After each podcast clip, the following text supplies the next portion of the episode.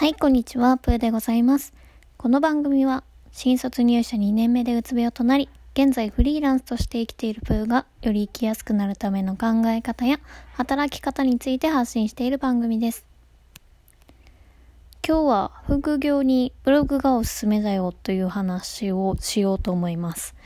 で、その上で、ブログを始めるメリットですね。私が感じたところを、3つかいつまんで話そうと思っております。1つ目はですね、自分の経験がお金に変わる。2つ目は自分と趣味、思考の似た人に出会える。3つ目は思わぬ仕事につながる。というこの3つのトピックで今日は喋っていこうと思います。いやー、土日ですけどね、変わらずね、土日っていうか土曜日ね、土曜日ですけど、変わらず、ブログを書いておりました。マクドナルドに行ってですね、コーヒーを頼んで、ノマドワークっていうやつを最近ねやり始めたんですけど、外でね仕事できるのすごいいいなと思いましたね。やっぱブログってなんやろ、時間とか場所問わずどこでも、できるという点がすごく一つまあ魅力だなと思ってるんですが、まず一つ目、自分の経験がお金に変わるという話ですね。まあちょっと分かりやすい体験談を話そうと思うんですが、最近ねノートパソコンを買ったという話をこのラジオでもしたと思います。で、そのノートパソコンを買った理由と、MacBook Air との違いみたいなのを、記事にしていたんですけども、実はね多分買いたのがね 2,3 日前なんですが、もう1台ですね、その私の買ったパソコンが売れたんですよ。このブログ記事からもうめちゃくちゃ嬉しくて、だってノートパソコンって15万とかめっちゃ高いじゃないですか。そんな、お金のかかるものを私のブログ記事経由で買ってくださった方がいるんやって思うとすごい感動しましたね。本当にちょっと嬉しかったですね。で、こういうふうに自分の何かした経験を、ブログに書くことで、誰かが、役に立ったなとか何か後押しされたなみたいなことがあると、その紹介した商品とか買ってくれたりして、それの本当一部ですけども報酬を、いただけるという、システムなんですね。いや、すごくないですか。もう本当に私はちょっと今感動していて、なんか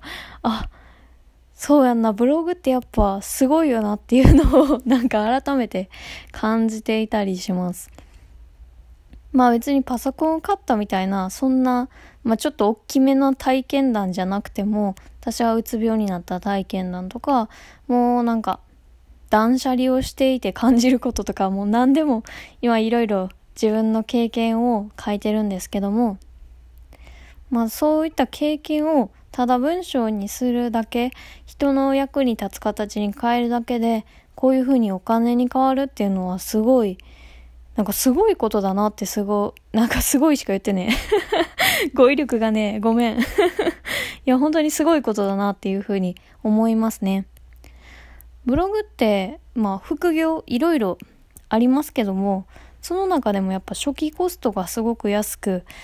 始められるビジネスの一つですし、もう自分で稼ぐ経験を初めてしたいっていう方には私はすごいおすすめなんですよね。もちろん難しいんですけども、何十万とか稼ぎたいって思うともうとんでもないなって私も思うんですが、なんていうんやろ、自分で1円、1000円、1万円と生み出すことのできる体験を積んでおくことってすごい自分の自信につながるし、なんか自己肯定感も上がるし、すごくおすすめですね。で、あとは、自分と趣味思考の似た人に出会えるという点ですね。私はやっぱうつ病に関する体験談とか自分の考え方とか、あと自分の好きなものとかを特に発信してるんですけど、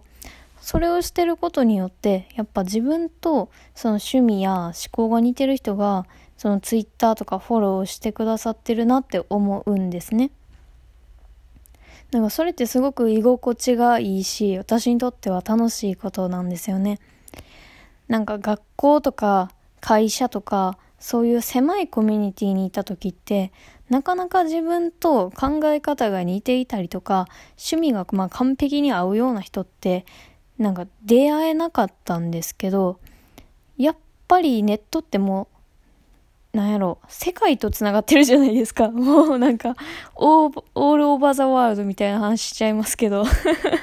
まあ日本語で書いてるんですけど、日本のねどこかにいる方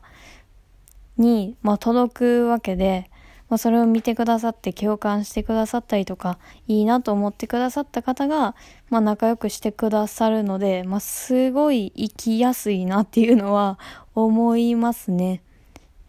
なんか狭いコミュニティにいた時はやっぱなかなか深い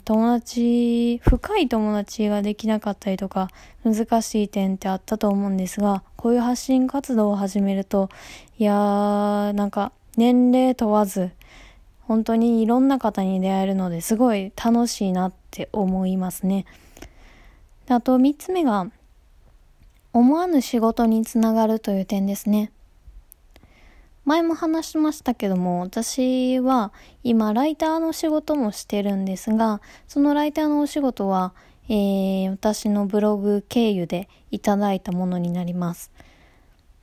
ライターの仕事はそれまでしたことがなくて、完全未経験だったんですけども、ブログ経由で直接契約させていただいているので、まあ、単価も割と高めでいただいてるんですよね。もし私が最初からクラウドワークスとかの、サイトを通じてライターの仕事をもらうっていう風にしてたら、やっぱり未経験だからすごく、価格も、安かったと思いますし、一緒に働く相手を選べるようで、ちょっとクラウドワークスって選べないところもあるので、なんかその点、その連絡してくださった方のなんかすごい好意的な感じとか、すごい丁寧な感じとかを分かった上で、一緒にお仕事をさせてもらってるので、なんかそういうのすごいフリーランスとしていいなと思う点ですね。やっぱこういう自由な働き方をしているメリットとしては、やっぱ一緒に働く人を選べるっていう点があると思うんですが、ブログを見て実際いいなって思った人から連絡をいただいているので、なんか変な、相違がないというか、なんかその点がすごくいいなと思ったし、ありがたいなと思った点ですね。で、他にも、いろいろお仕事の依頼はいただいていて、怪しいものも含めてなんですけども、なんか直接講演会しませんかとか、あと電子書籍化しませんかとか、これ多分怪しいやつなんでスルーしてるんですけど、あとは昨日ですね、久々にこういうお仕事の依頼が来たんですが、うちの商品、こういう商品があるんですが、無料で体験いただいて、よかったらぜひブログで紹介してくださいというような丁寧な、すごくいいねメッセージをいただいて、嬉しいなと思って、やっててよかったなというふうにすごく感じる点ですね。ブログを始める前って、なんかそういういろんなお仕事が来るイメージってなかったんですけど、なんかもうブログだけで完結するというか、ブログだけで稼ぐみたいなイメージだったんですけど、ブログのすごくいい点は、そういうなんか考えもしなかったようなお仕事の依頼がお問い合わせページから来たりして、気持ちよくお仕事をさせていただけるので、その点すごいいいなと思いますね。たまにこれ怪しいなって思うような依頼あるんですけど、だいたいメール文面見たらわかりますね